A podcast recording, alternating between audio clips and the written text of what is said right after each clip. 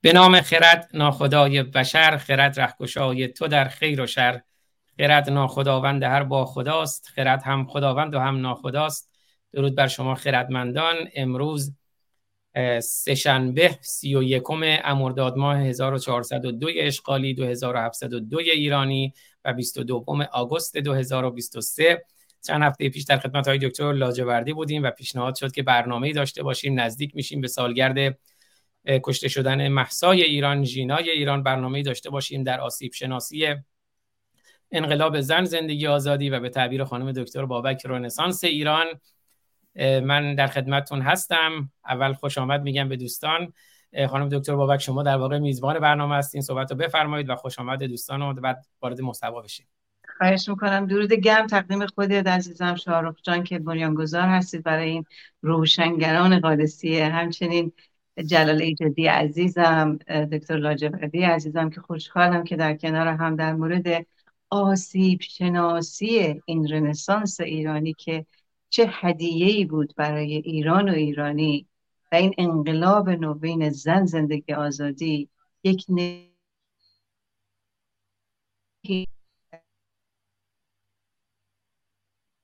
خانوادگی مایی فرهنگی عقیدتی و سیاسی و ببینیم که واقعا با این دیدگاه های آسیب شناسی چگونه می شود به چه باید کردها رسید. سپاسگزارم از حضورتون. بریم سراغ هر کدوم از شما فرق نمی‌کنه. دکتر حسین لاجوردی خوشحالم که در کنار ما هستید. همچنین جلال جان اگه دوست دارید یه بلکامی بگی خوش آمد. گویی به خودتونم بیسیکلی بگید. ولی به جای این تعارف بازی ها بذاریم بریم سر اصل مطلب. من فکر می‌کنم. من هم من هم سلام می‌کنم. خوشحالم که در خدمتون هستم و ممنونم. امیدوارم که با آغازگری دکتر ایجادی جلسه آغاز بشه. دکتر ایجادی عزیزم کتابی که اخیرا دارین چاپ می‌کنید کتابی که دقیقا به موضوع ما می‌خوره. و من فکر می‌کنم که درست میگن حسین جان. با شما شروع کنیم. و از دیدگاه شما و کتابی که خوشبختانه به تحریر رسید و انقلاب برای گس است. از شما پس شروع کنیم عزیزان.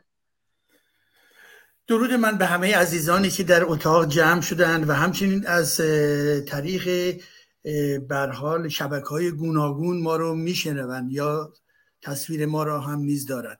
من به علاوه درود می‌گویم به حسین لاجوردی عزیز دکتر لاجوردی و همچنین دکتر میترا بابک و جناب آقای آزاد فارسانی. امیدوارم که همه عزیزان خوب و تندرست باشن و بنابراین بحثی رو که شما در نظر گرفتید دوست گرامی جناب دکتر بابک عزیز یکی واقعا بحث های اساسی کنونی جامعه ما هست.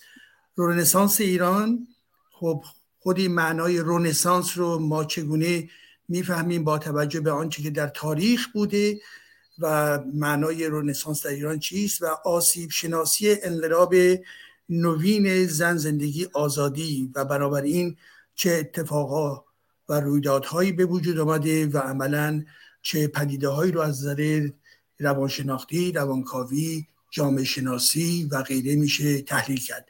و بنابراین بله خیلی متشکرم که به حال یادآوری کردید این کتاب. من الان رفته زیر چاپ. هنوز خود ناشر که در واقع نشر فروغ در آلمان هست هنوز جلد که باید آماده می‌کرده آماده کرده ولی هنوز بر من نفرستاده و بنابراین عکسی که در اینجا می‌بینید عکس از نسخه ورد من هستش که برای اطلاع آزاد فارسانی گرامی فرستادم.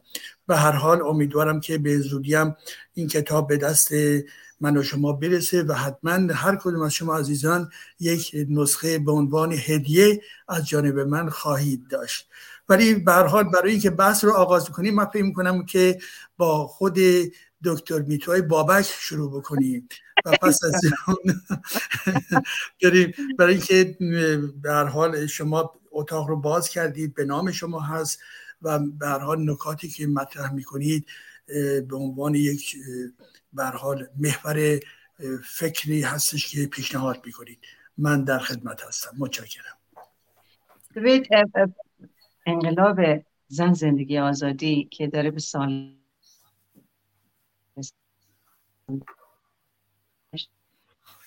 یک جرقه بود به موقع برای یک جامعه 45 ساله و 1400 ساله و به خصوص 45 ساله جامعه ایرانی. جامعه ایرانی ملت ایران که بسیار متفاوتن. من به عنوان یک پژوهشگر صحبت می‌کنم که به زبانهای دیگه هم صحبت می‌کنم در خاور میانه. و این انقلاب یک انقلاب متفاوتی بود. یک انقلابی که فرهنگی و مدرنیته و فرهنگی سیاسی است. انقلابی که دختران و پسران جوان طور دیگری فکر کردن. تکنولوژی بهشون آگاهی های بسیار بسیار متفاوتی داد. هویت از دست رفته دهه این 45 سال این چهار دهه و از پدر مادرها و پدر بزرگ مادر بزرگهاشون بارها شنیده بودن که از ما دیگه گذشت ما سوختیم ما سوختیم. و این نسل رو ما نمی‌خوایم بسوزیم. یا درستش می‌کنیم و یا خودمان رو به جان وطن از دست میدیم. و همین دلیله که این انقلاب متفاوته. انقلاب 57 یک انقلاب بسیار کور بود. از الیت های آن زمان کرد بودن متاسفانه و نه دیدن و نه شناختی از آخوند داشتن. و انقلاب نوین یک انقلاب متفاوتیه که ایدئولوژی نداره. نه ایدئولوژی چپ داره نه ایدئولوژی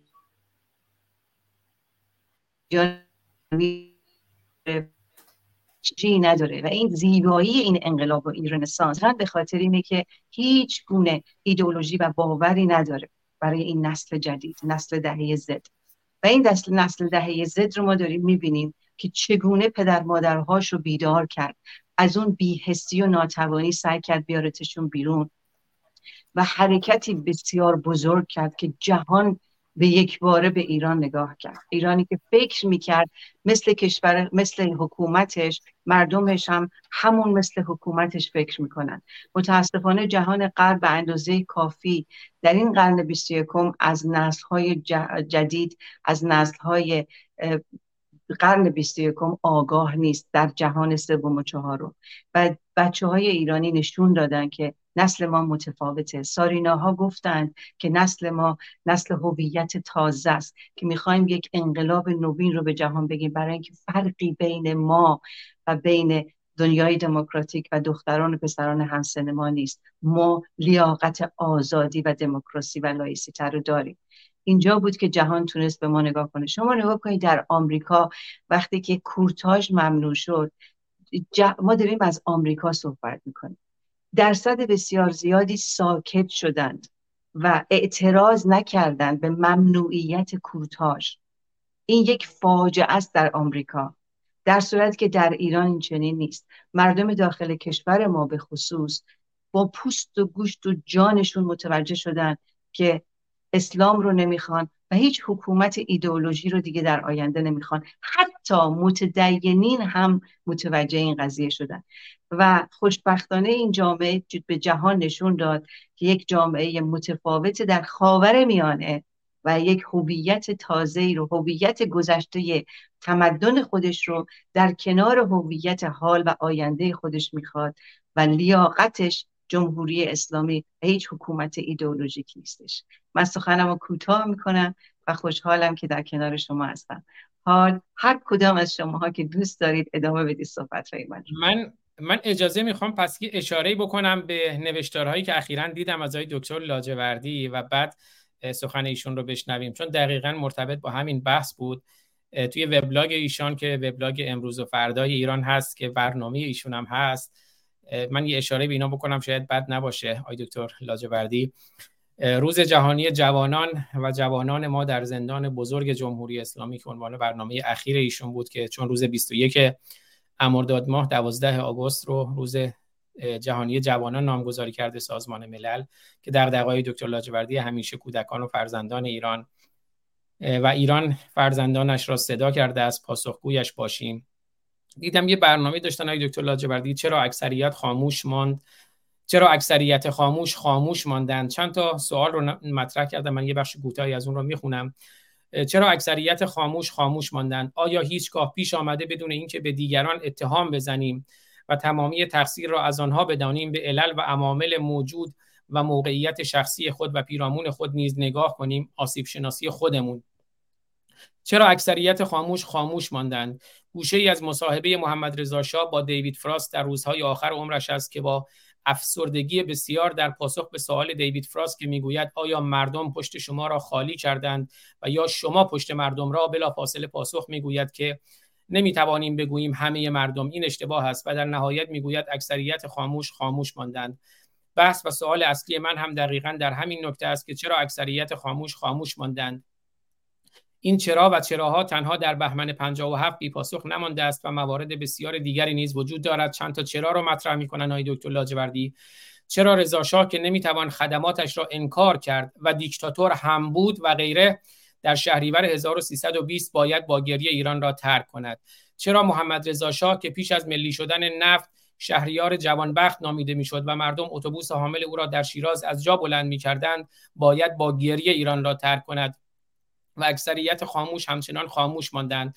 چرا دکتر محمد مصدق قهرمان ملی شدن نفت است و من باور دارم که مهمتر از نفت او هویت ایرانی را از استعمار انگلیس نجات داد. چرا مردم در 28 مرداد 1332 او را تنها گذاشتند و اکثریت خاموش همچنان خاموش ماندند؟ چرا دکتر شاپور بختیار که با قبول نخست وزیری دیرهنگام و با آگاهی در آن برتی حساس قدم گذاشته بود و می‌شد با حمایت مردم این چنین روزهایی را شاهد نباشیم. باز هم همان اکثریت خاموش همچنان خاموش ماندند و بسیاری چراهای دیگری که همچنان بدون پاسخ هستند و همچنین نوشتار دیگری از آقای دکتر لاجوردی اگر می توانید با تابیدن نور آفت اگر می توانید با تابیدن نور و نور آفتاب و خورشید بجنگید. شانس خود را در مقابله و جنگ با زنان و دختران ایران نیز امتحان کنید. اگر می توانید با تابیدن نور آفتاب و خورشید بجنگید شانس خود را در مقابله و جنگ با زنان و دختران ایران نیز امتحان کنید. سالگرد دادخواهانه محسا ژینا دختر کردستان دختر ایران و امروز دختر جهان هر روز و هر هفته نزدیک و نزدیکتر می شود و زنان و دختران و جوانان ایران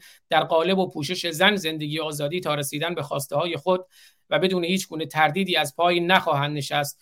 حکومتیان خوب می‌دانند که مسئله و مشکل امروز ایران دیگر حجاب نیست و آنهایی که می‌خواهند جنبش منتهی به انقلاب زن زندگی آزادی را به حجاب تقلیل دهند نه قادر به شناخت این جنبش دادخانه هستند و نه توان دیدن و سرنگونی حکومت جمهوری اسلامی و امروز و فردای روشن ایران هستند. آیه دکتر لاجوردی گرامی دوباره خوش آمد میگم به شما و دقدقه های همیشگی شما فرزندان ایران و آسیب شناسی از نگاه جامعه شناختی. ببخشید من چند دقیقه وقت دوستان رو گرفتم ولی به نظرم رسید اینجوری خیلی خوب می‌تونه جغرافیای بحث رو علاوه بر کتاب های دکتر ایجادی و نکاتی که های دکتر بابک گفتن برای ما ترسیم کنه در خدمتتونم های دکتر لاجوردی گرامی. من در مرحله اول سپاسگزار هستم از همه محبتاتون خوشحالم که در خدمتون هستم و دلم می‌خواست که با دکتر ایجادی همونطوری که اول برنامه گفتم آغاز بشه. ولی حالا لطف کردید چشم. ببینید مسئله ای که من پیشنهاد کردم چند هفته پیش خدمتتون تحت عنوان آسیب شناسی زن زندگی آزادی که حالا دیگه به آخرین هفته هاش داریم نزدیک میشیم دلایل خاص خودش رو داشت. یک سری دلایل تاریخی که شاید نکته هایی از اون رو آیه فارستانی شما لطف کردید در این نوشته های چند هفته پیش من بهش اشاره کردید. من از اونهایی هستم که فکر می‌کنم که ما چه باید می‌کردیم و چه کردیم.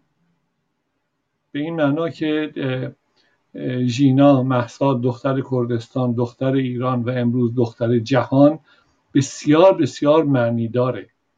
معنیش اینه که امروز به نوعی باز دوباره ایران مطرح شده و خواستها و دادخواهی هاش توی جهان نوز گرفته و داره جلو میره. ما چه کردیم؟ من بحث اصلیم اینه که چگونه ما می‌تونیم این جنبش رو به انقلاب برسونیم؟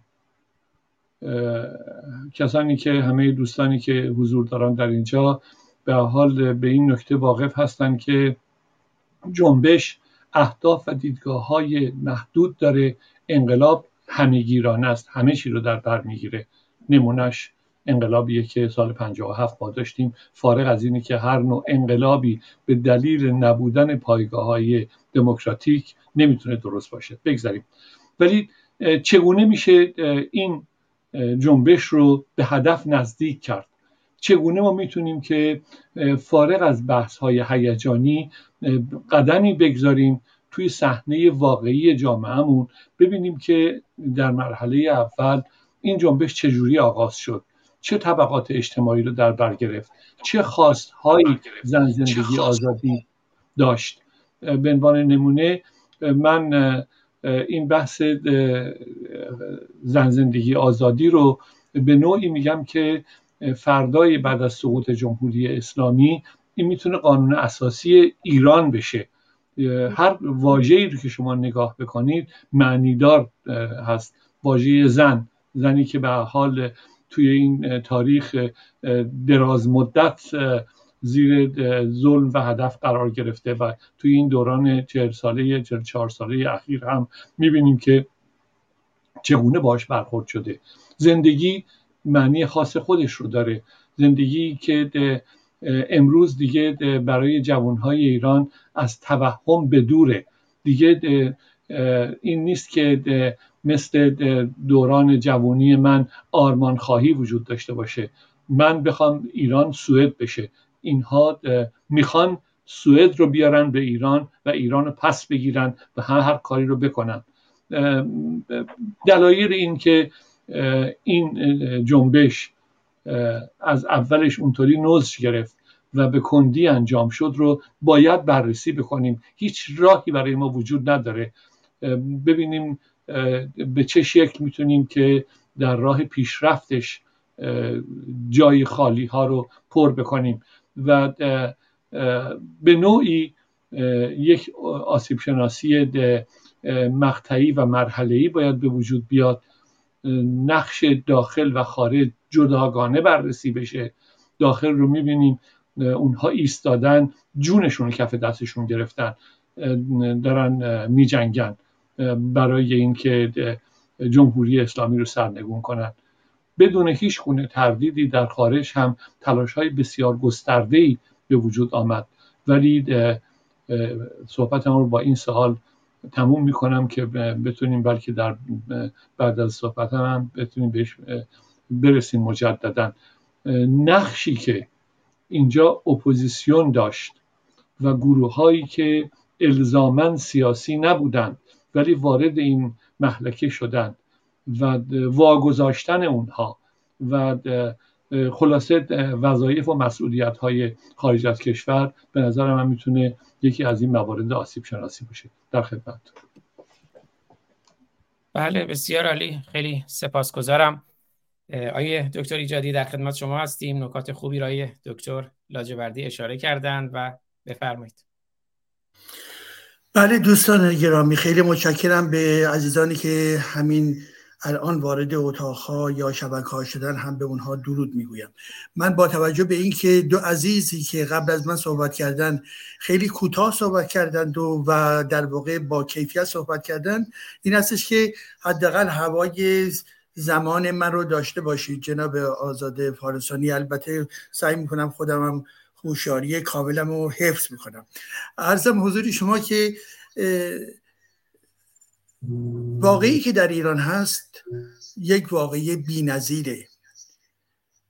اگر در چند به صلاح واژه مهم بخوام این رویداد رو توصیف بکنم این هستش که می‌گویم انقلابی برای گسست. خب گسست از چی؟ چرا؟ اگر انقلاب کنونی ایران فکر کنم کلاب هاوستون هم باز صدا میپیچه بله یا بله. فاصله بذارین بله نه اونجا رو در این لحظه میبندم. بله خیلی متشکرم. بنابراین صحبت از گسست می‌کنیم. اگر همه عزیزانی که حال به مسائل اجتماعی توجه دارند و تاریخ معاصر ایران رو حداقل نگاه می‌کنند و نگاه کردن حال ما با انقلاب مشروطه فصل جدیدی در تاریخ ما آغاز شد. اون انقلاب مشروطه چه می‌خواست؟ انقلاب مشروطه در جستجوی قانون بود در جستجوی محدود کردن استبداد سلطنتی بود و در جستجوی برحال آزادی و نوعی دموکراسی بود.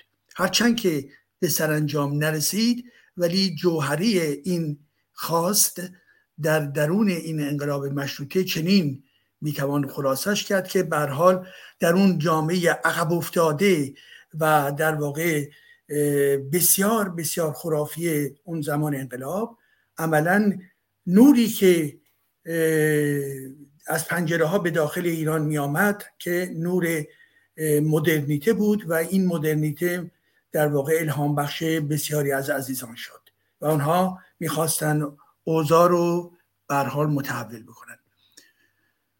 خب از اونجا ما داریم تلاش های بسیار زیبای در زمان رضا شاه رو و این ادامه همون روند سکولاریزاسیون جامعه هست که پیش از او آغاز شده بود و این روند نیز ادامه پیدا می‌کند با تمام تناقضهاش با تمام کشاکشهاش تا می‌رسیم به انقلاب دوم. یعنی پس از انقلاب مشروطه به انقلاب دوم می‌رسیم که این برخلاف آن انقلاب اوله که انقلاب مشروطه هستش یک انقلاب ارتجایی بود. خب در این زمینه ما می‌دونیم تزهای گوناگونی وجود دارد مبنی بر اینکه انقلاب رو که مردم می‌کردن انجام می‌دادن دزدیدن که اینکه این انقلاب به لحاظ ضعف ها نتوانست به پیروزی برسد و غیر و غیره. ولی به حال از نظر من از لحظه ای که هژمونیزم شیگری غلبه پیدا کرد این انقلاب انقلاب در واقع اون روندی حدود یک سال و خورده ای آغاز شده بود حرکت های اعتصاب ها و مبارزات و غیر ولی زمانی که به حال هژمونی شیگری غلبه پیدا کرد این تبدیل شد به یک انقلابی در خدمت اسلامگرایی در خدمت استبداد مذهبی و بنابراین دیگر نمی‌توانست تمایلی به آزادی داشته باشه هرچند که شعار اصلیشون خاطرتون هست که می‌گفتن در واقع آزادی استقلال جمهوری اسلامی. خب این که آزادی واژه آزادی رو شما بلافاصله در کنار جمهوری اسلامی قرار می دهید این دیگر نمی‌تواند معنا داشته باشد. جز استبداد و جز در واقع ارتجاع.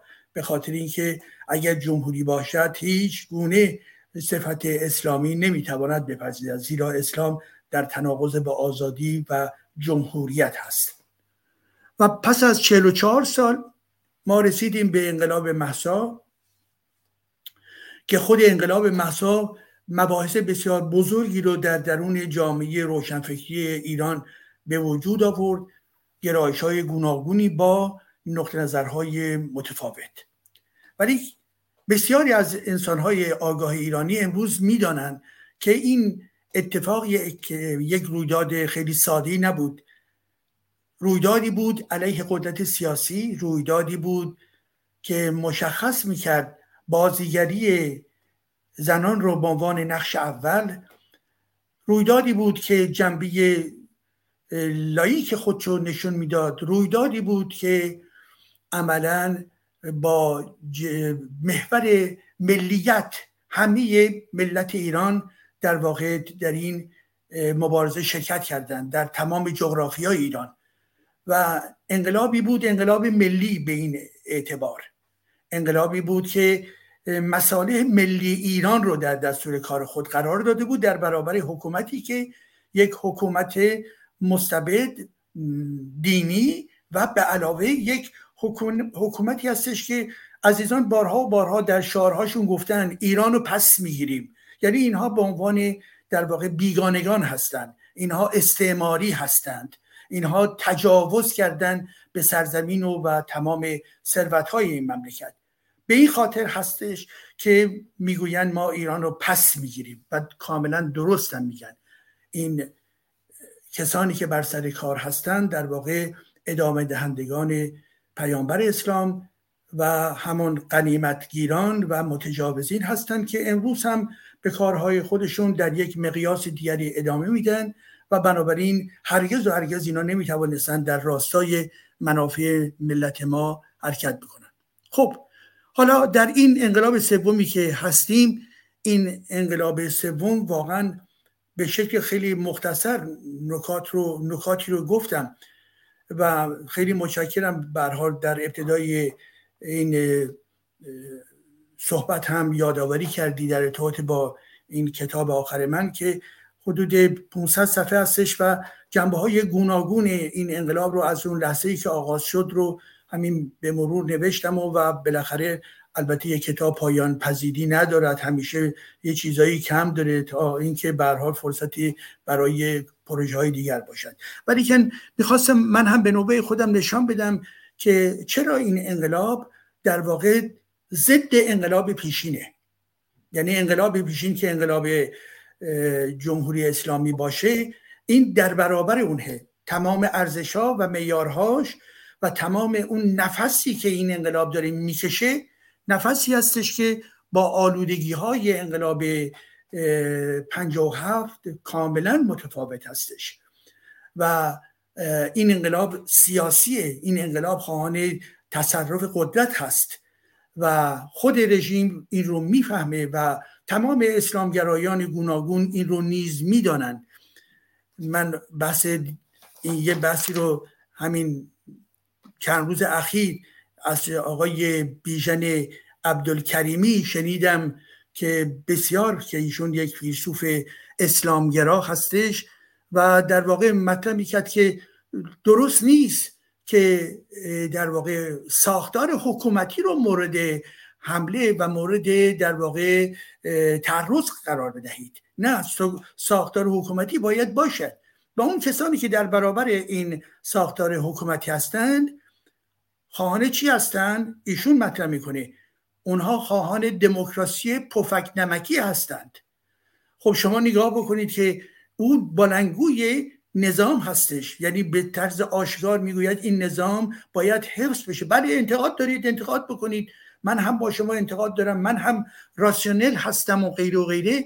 ولی اینها همه در واقع های گوناگونی هسته که اصل مطلب فراموش بشه. به این خاطر هم هست که امروز جامعه ما کاملا دو قطبی هستش حکومتیان و تمام طرفداران این حکومت که مجموعه اینها شاید حدود ده درصد باشند منتهای مراتب در برابر این حکومت اکثریت جامعه هست. بنابر یکی از نظرسنجی ها روی 80 درصد این جامعه در برابر این حکومت هست.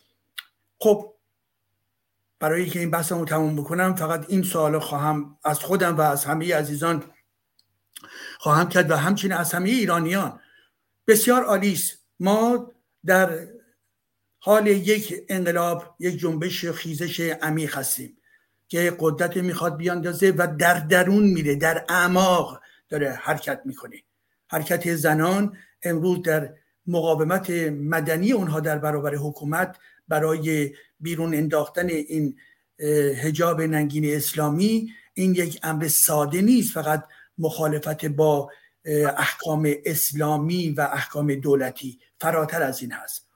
ولی اگر امروز 80 درصد از جامعه ما کماکان مخالف جمهوری اسلامی هستند ولی این سال باقی میماند که آیا همه عزیزان که مخالف این جمهوری اسلامی هستند آیا به موقعیت فکری شهروندانه رسیدند یا نه؟ یعنی ما چه تعریفی از امر شهروندی خواهیم کرد و بنابراین خوب است که اگر می‌گوییم که جمهوری اسلامی باید برود باید بیفتد پس می‌گوییم بنابراین دموکراسی و آزادی باید بیاید. ولی خب می‌دانیم که هنوز کافی نیست به عنوان آلترناتیو و گزینشی که مورد نظرمون هستش. و این برمیگرده به کیفیت ما به عنوان شهروند. آیا همه ما 80 درصد تبدیل شدیم از مخالف به شهروند یا نه؟ سپاس از شما. بله. خانم دکتر بابک اگر بخوایم به آسیب شناسی بپردازیم خود شما هم به عنوان یک زن فکر می‌کنم خیلی خوب می‌تونید این نکته رو مطرح کنید. و آسیب ها رو که چرا انقلاب ما؟ به حال انقلاب فراز و نشیب داره اما به حال به پیروزی نهایی نرسیدیم در این نبرد. یکی از انتقادهایی که میشه اینه که میگن چرا انقلاب شد شعارش زن زندگی آزادی. مثلا چرا مطالباتی نبود که فراگیر باشه که خود من خب با این همدل نیستم. ولی بعضیا میگن این در واقع باعث شد که یه بخشی به ویژه جامعه مرد سالار ایران یه کمی کنار بگیره بگه نه اینا می‌خوان فقط حجاب آزاد بشه. همون چیزی که دکتر لاجوردی هم توی اون نوشتارشون اشاره کردن. واقعا اگر بخوایم آسیب شناسی بپردازیم شما آسیب های انقلاب رو چه می‌بینید؟ چه در درون؟ و چه در برون یعنی در اپوزیسیون.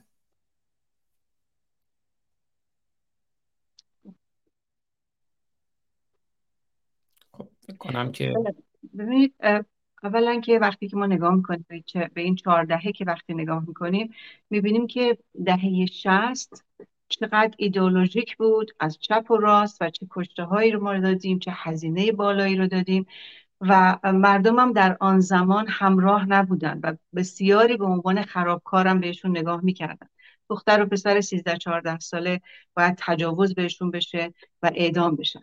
و بعد دهه هفتاد و هشتاد همطور که اومدیم اومدیم جلو. ما دهه هشتاد و هشت وقتی نگاه می‌کنیم اون عظمتی که میر, میر حسین موسوی با اون راهپیمایی بزرگ وقتی نگاه می‌کنیم می‌بینیم اون دهه هشتاد و یعنی سال هشتاد و هشت اون نسل چقدر با این نسل متفاوته. و تفاوتش بسیار بسیار واضح خودشو در 1401 خودشو نشون داد در انقلاب محسا خودشو نشون داد. مردم در آن زمان باور کنید حتی قبل از محسا هنوز مردم باورشون بسیاری از بعضی از مردم حالا نمی‌تونیم بگیم بسیاری ولی از روشنفکر و غیر روشنفکر به اصطلاح تحصیل کرده و غیر تحصیل کرده فکر می‌کردن که اسلام واقعی این نیست. با اینکه القاعده اومد داعش اومد حزب الله اومد طالبان اومد ولی همچنان می‌گفتن اسلام واقعی این نیست. ولی پس از محسا متفاوت شد. پس از محسا با تمام سالگرد سینما رکس آبادان هم که اومد متاسفانه. یعنی 45 سال از سینما رکس آبادان تا به حال آروم آروم آروم مردم با گوشت و پوست و جانشون چه از نظر اقتصادی چه از نظر سیاسی اجتماعی فرهنگی عقیدتی بیشتر و بیشتر آگاه شدن. اما پسا مهسا یک آگاهی یک جرقه متفاوتی به روان مردم و به تفکر و خرد مردم وارد کرد و دنیای مجازی دوباره کمک بسیار بسیار زیادی کرد. اسلام و نقد اسلام وسعت پیدا کرد. این نقد اسلام و نقد عقاید و اصلا نقد پذیری یکی از معضلات بسیار جدی فرهنگ ماست. ما چند تا ما غیر از فرهنگ غنی که داریم باید به, ف... به بخش های فقر فرهنگیمون هم با دقت و بدور از تعصب نگاه کنیم. یکی از فقرهای فرهنگی ما اسلام, زد... اسلام زدگی ما بود. دومین مسئله پناه بردن به عرفانهای مختلف پناه بردن به یک چیزی که آویزونش باشه. مسئله دیگه فقر دیگری که بسیار بسیار مهم بود و دائما تاریخی ما گرفتارش شدیم مسئله تعصب و مسئله ندانستن فرهنگ هممستگی بود. و هست. همچنان هم هست. و وقتی ما این فرق رو هیچ وقت آسیب آسیب هاش رو بهش نگاه نکردیم. چه فردی چه خانوادگی و چه اجتماعی سیاسی فرهنگی عقیدتی. اینجاست که ما گرفتار شدیم. یعنی هر, هر, هر باری که اتفاق بزرگی افتاد مثل 96 98 ما دوباره دیدیم که مردم تونستن برگردونن به خونه مردم الان متوجهش بیشتر شدن. ببینید یه پرانتز من باز کنم. بسیاری از عزیزان مرد و پسری که جاوید نام شدند از کودک و نوجوان و جوان تو هر سنی. پسران اکثرا از اسامیشون اسامی اسلامی است و این یک فاجعه بود برای من. به عنوان فردی که روانشناسی رو از دیدگاه خانوادگی و فرهنگی عقیدتی هم نگاه می‌کنه. ولی پسا محسا متفاوت شد. مردم متوجه شدن که دشمن ما جمهوری اسلامی حکومت اسلامی است. حکومت اسلامی امتی هم همیشه مردم ایران رو دشمن دید. هر کس که مخالفش دشمن دید. یعنی این روبروی هم ایستادن الان. حتی متدینین هم صداشون در اومده. و اینجاست که حال باید نگاه کنیم ببینیم که چه اتفاقی افتاد. دهه شست یک دهه افسردگی بود. یک دهه بسیار دردناک با هزینه بسیار بالا. دهه هفتاد و هشتاد و نوت هم همچنین.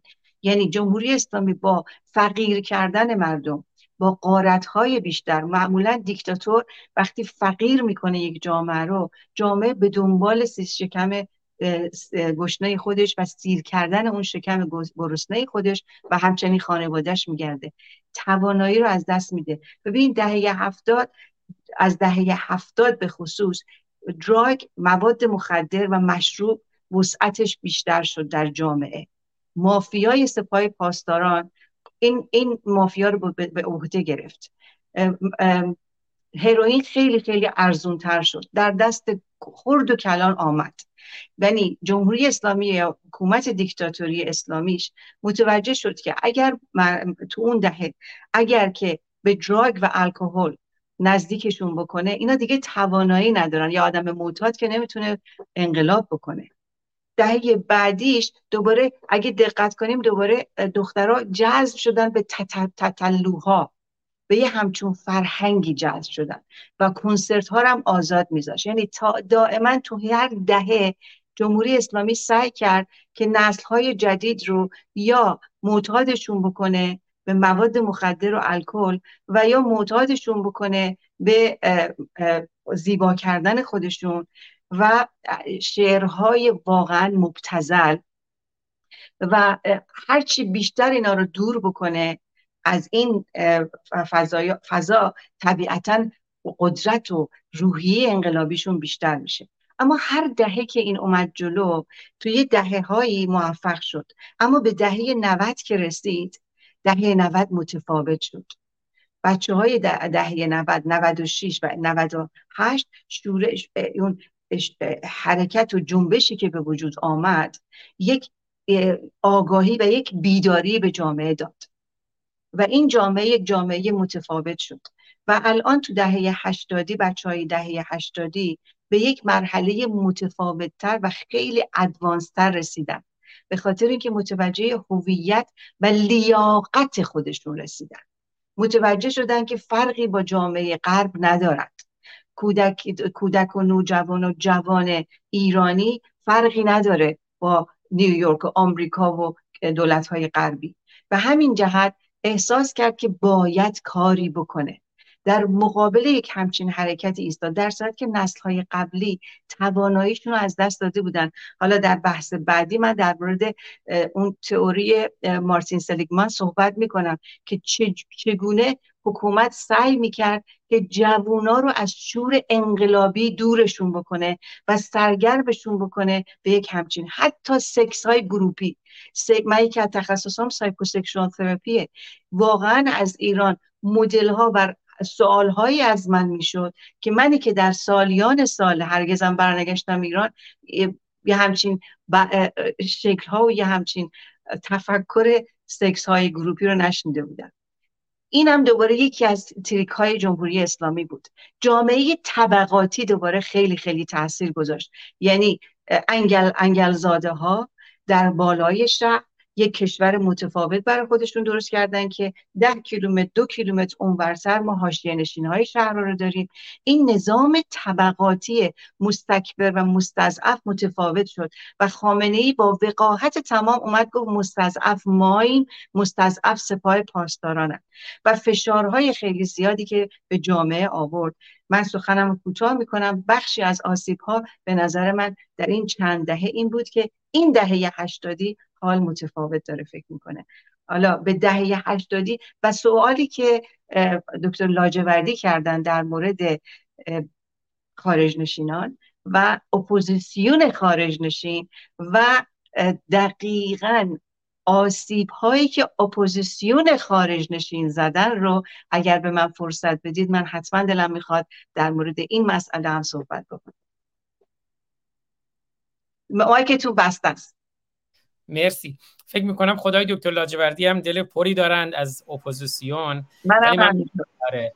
ولی من می‌خوام یه آهنگ بشنویم با اجازه شما. بعد از دل پر خود خواننده این آهنگ امید توتیان هم یه چند تا جمله من می‌خونم بعد در خدمت های دکتر لاجوردی باشم با اجازه شما. آهنگ رستاخیز رو میشنویم از امید توتیان که آهنگاش توی انقلاب خیلی تاثیرگذار.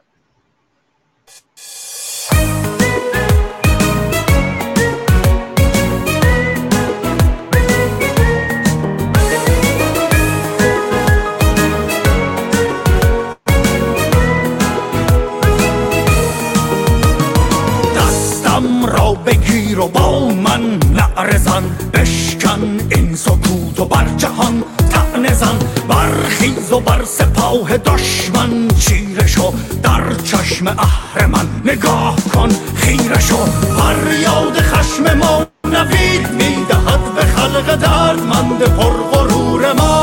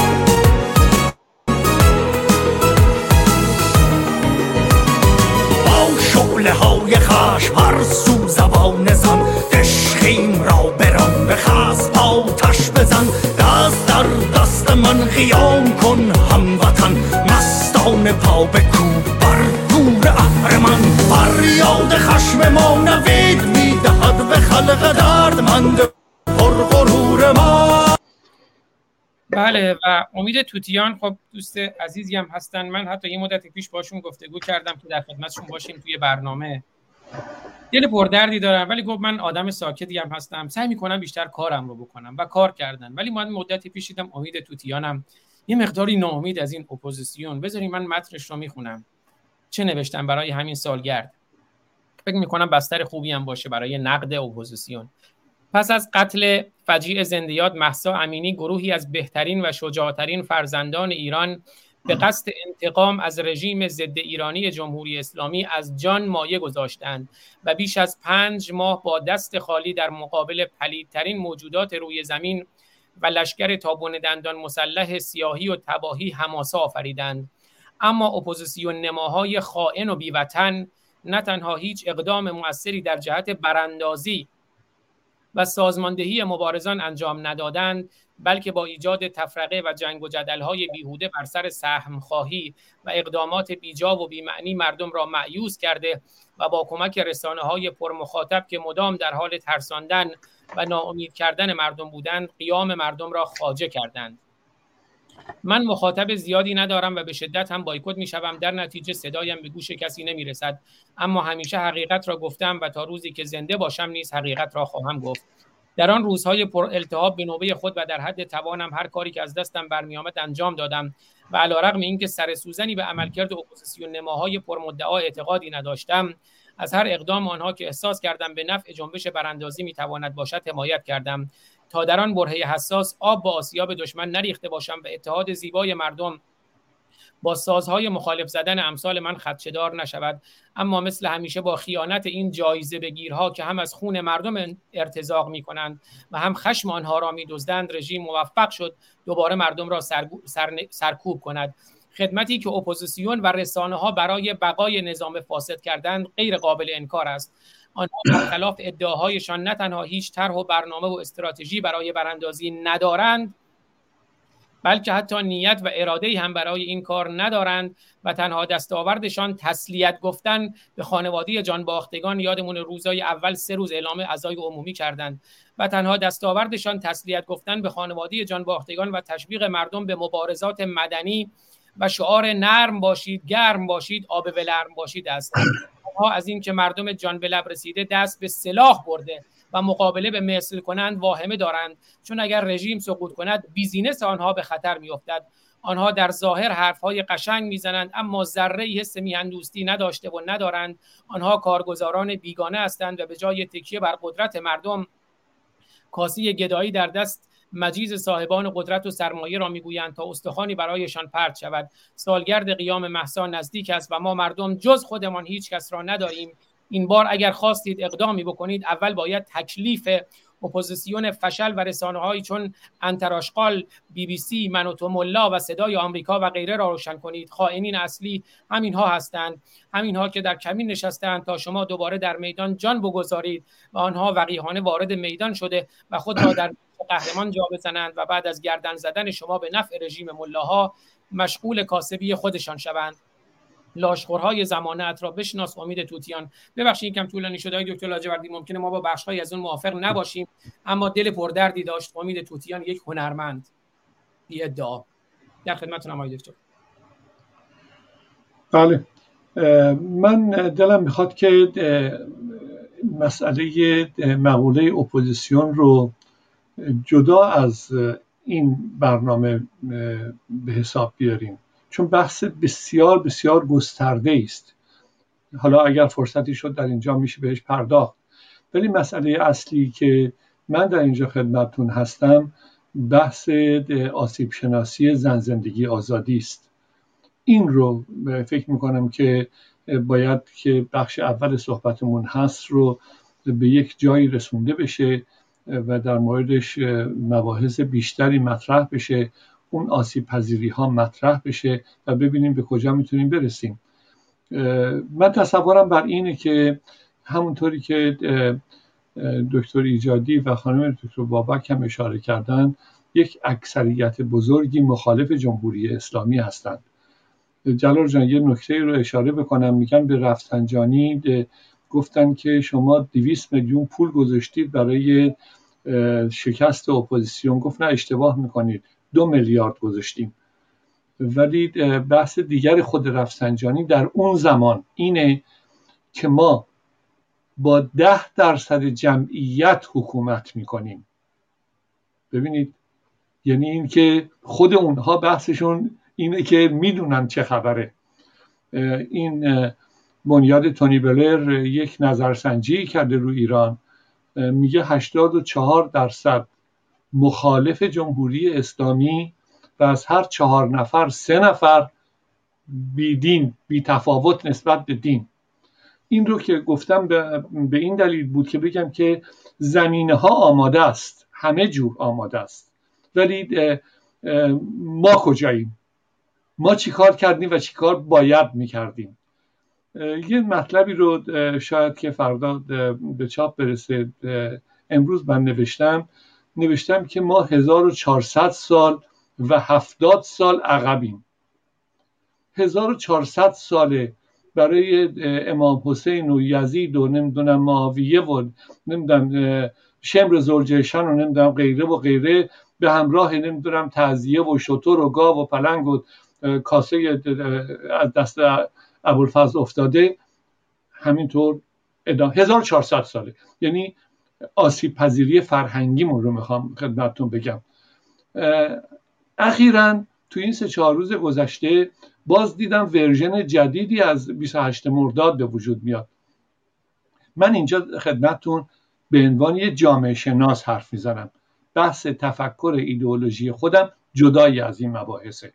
من می‌تونم طرفدار و هم فکر این یا اون گروه باشم. هیچ تفاوتی اصلا نمی‌کنه. ولی اینجا مسئله من اون نیست. امروز وقتی که نگاه بکنیم همونطوری که از 1400 سال پیش این شیادان میان باز داره سند درست می‌کنن که اونجا نمی‌دونم اون کاسه لبش هم شکسته بود ما خبر داریم. امروز باز داره ما به همون مسئله برخورد کردیم. سر 28 مرداد هم حالا همینه. اینی که 28 مرداد درست بود یا غلط بود؟ اینی که امریکایی یا انگلیس ها آوردن. اینی که مصدق رو همراهی نکردن شکستش دادن. این که شاه یه دفعه دیگه از ایران فرار کرد. همه اینها مباحث خاص خودش رو داره. جای خودش رو هم داره. سوال من در اینجاست. ما امروز نمی‌تونیم از امام حسین و شمر و یزید سوال بکنیم. از شاه و مصدق هم نمی‌تونیم سوال بکنیم. ولی امروز برای یک آسیب شناسی که عقب نباشیم مثل 1400 سال و 70 سال پیش به عنوان آسیب شناسی از امروز می‌تونیم یه سوالاتی رو مطرح بکنیم. اون عوامل زنده هستند. یعنی آقای شخص آقای رضا پهلوی زنده است. خانم شیرین عبادی خانم مسیح علی نژاد هر کدوم از این چند نفر. چرا ما سوال نمی کنیم یا اگر سوال بکنیم چرا همیشه برای همه رهبران مردم غریبه هستند هیچ کس نمیاد توضیح بده. هیچ کس نمیاد توضیح بده که آقا چه اتفاقی افتاد؟ به یک باره من مسئله زن زندگی آزادی رو در داخل و خارج از همدیگه جدا می‌کنن به طور کامل. به طور کامل جدا می‌کنن ولی در خارج از کشور که این مجموعه بزرگ به وجود آمد که در 44 سال گذشته واقعا سابقه نداشت. چرا به شکست انجامید؟ چرا نمیایید به مردم بگید که چه اتفاقی افتاد؟ ببینید دو تا سه تا از مطرح ترین های این هشت نفر رضا پهلوی است شیرین عبادی است خانم علی نژاده. چه اتفاقی افتاد که تمام این مجموعه به یک باره همه کاره همه رسانه ها شدن هر رست تلویزیون رو که کانال عوض می‌کردی می‌دیدی اینا دارن صحبت می‌کنن. چه شد که حالا نیستن؟ این باز من همین سوال دارم. ما اگر که این سوالات رو نکنیم اگر نتونستیم به 1400 سال قبل جواب بدیم اگر نتونستیم به 70 سال قبل جواب بدیم امروز باید جواب بدیم. ما امروز ناگزیر هستیم. ناگزیر هستیم که بررسی بکنیم ببینیم که به گفته دوستان چرا انقلاب و از نظر من چرا جنبش تا الان نرسیده به انقلاب. سوال می‌کنیم که آیا همه مردم توی این جنبشی که این بچه های ما جونشون کف دستشون گرفتن 500 600 تا کشته دادن 500 600 تا با آمارهای غلطی که حتما بیشتر از اینه تیراندازی شده به نکات حساس بدنشون به چشمشون به حالت تناسلیشون به غیره و غیره. چرا مردم همه طبقات اجتماعی نیامدند؟ سوال باید پاسخ بدیم. برای اینکه ما پاسخی برای مجموعه آقای فارسانی در صحبت اولشون اشاره به این قضیه کردن. ولی مسئله ای که چرا این جنبش به انقلاب منتهی نمیشه اینی که باید پاسخی داشته باشیم برای تمام جوامع تمام طبقات اجتماعی که وجود دارن که ببینیم چرا نمیشه. و تا زمانی که ما با شعار دموکراسی با شعار آزادی با شعار زنده باد اینو مرده باد اون بخوایم حرکت بکنیم امروز بچه های ایران این 50 60 میلیون نفری که از 80 90 میلیون نفر از 90 میلیون نفر جامعه ایران هستند با مایی که در سال 57 بودیم یک دنیا تفاوت دارن. این مجموعه گذشته از آگاهی رسانه‌ای و اینترنتی تجربه 44 سال گذشته رو هم دارن. به همین دلیل دیگه زیر بار این نمیرن که بخوان بیان نمی‌دونم زنده با دموکراسی مرگ بر این جمهوری جنایتکار. دنبال اینا دیگه نمیرن. به همین دلیل جا پیدا نکرده. من فکر می‌کنم که ما وقت داریم زمان داریم نیازش وجود داره که به این مسائل برسیم. تلویزیون هایی که ازشون نام برده شد این تلویزیون ها هیچ کدوم برای مردم ایران نیستند. این تلویزیون ها باید سوال کرد چرا عربستان سعودی میلیارد میلیارد خرج ما می‌کنه؟ چرا اینقدر دلش واسه ما میسوزه؟ چرا بی بی سی و وزارت خارجه انگلیس. یک همچین بلای صد و چند ساله رو سر ما آورده و همچنان میاره. چرا فقط یه مجموعه ای به عنوان تحلیلگر روشون نمیشه بگن که اینا حقوق بگیر هستن؟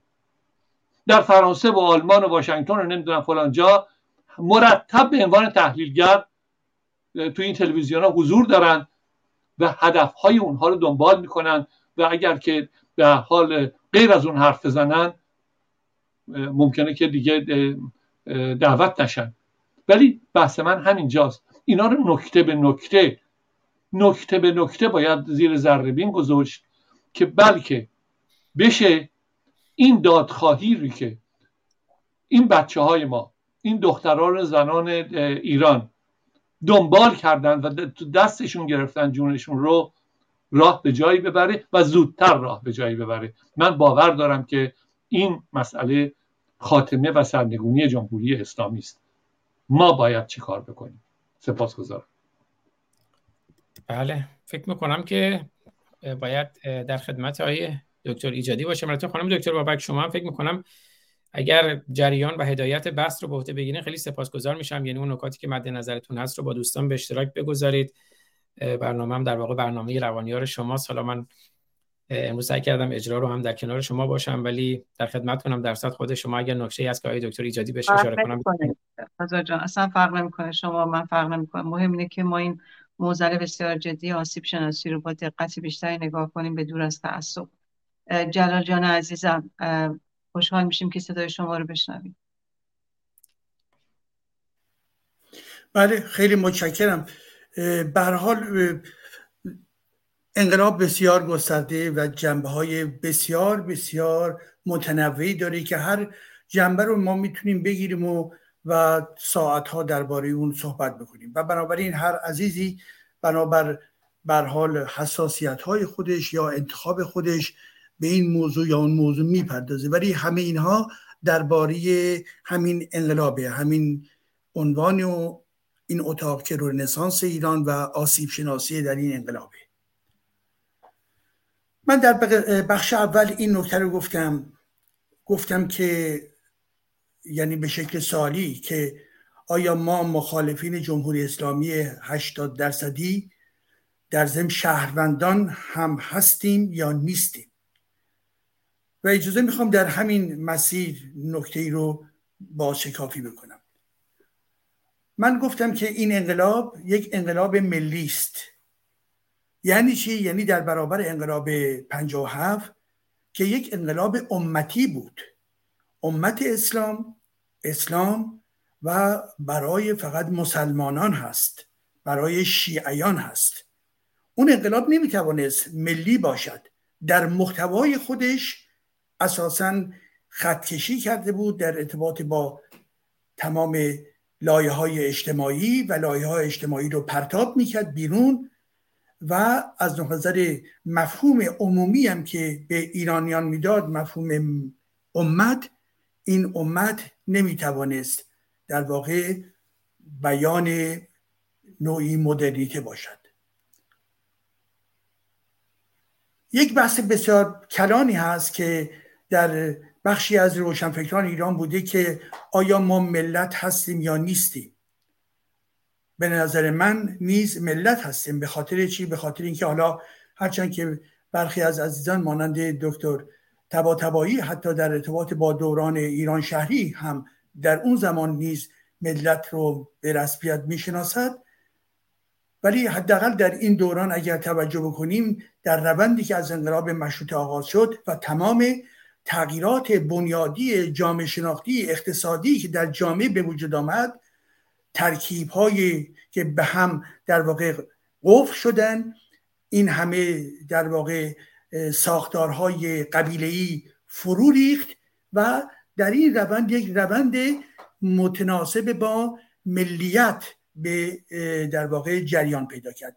البته همیشه یک جنبه های تباری باقی میماند. فرهنگ های گوناگون وجود دارد. این روشنه. اینکه ما نمی‌توانیم نقد کنیم حتی در فرانسه ای که ما هستیم خب به عنوان نمونه کسانی هستند که اهل کورس هستند یا اهل بروتاین هستند که اونها هم برای خود در واقع یک تبار و زبان ویژه‌ای رو در نظر می‌گیرن ولی که در این حال ملت فرانسه است. در ارتباط با ایران هم به همین ترتیب. ملت ایران.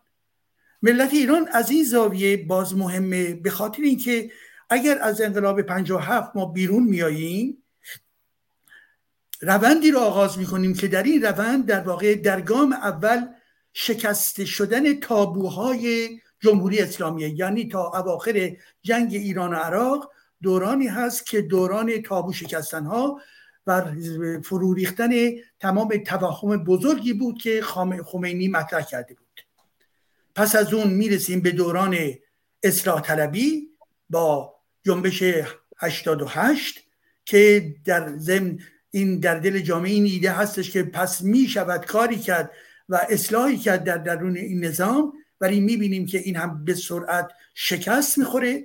پس بنابراین همون در پایان این شکست و در پایان این دوره است که از سالهای 1396 به این طرف دیگر گفته شد اصلاح طلب اصولگرا دیگه اون ماجرا تمام شد. یعنی این پایان دوران اصلاح طلبی و پروژه اصلاح طلبان در درون این جامعه بود که خواستار نگه داشتن قدرت جمهوری اسلامی بود. و وقتی که ما در این چند سالی اخیر حرکت می‌کنیم و میاییم جلو یک روند هست و این انقلاب محسا انقلابی هستش که با پشوانی 96 و 98 و سال 1400 هست و در این دوران اخیر هست که تحولات عمیقی داره صورت می‌گیره و از جمله در ارتباط با مطلب مربوط به همین مسئله ملی این هستش که در اینجا دیگر انسانهایی که گام اول بودن اعضای امت اسلام بودن انسانهایی که در مرحله دوم هنوز به نحوی به امت ولی امت دارای به صلاح رفرم یا اصلاح طلب میشه به اونها خطاب کرد؟ به نقطه رسیدن می‌گوین نه.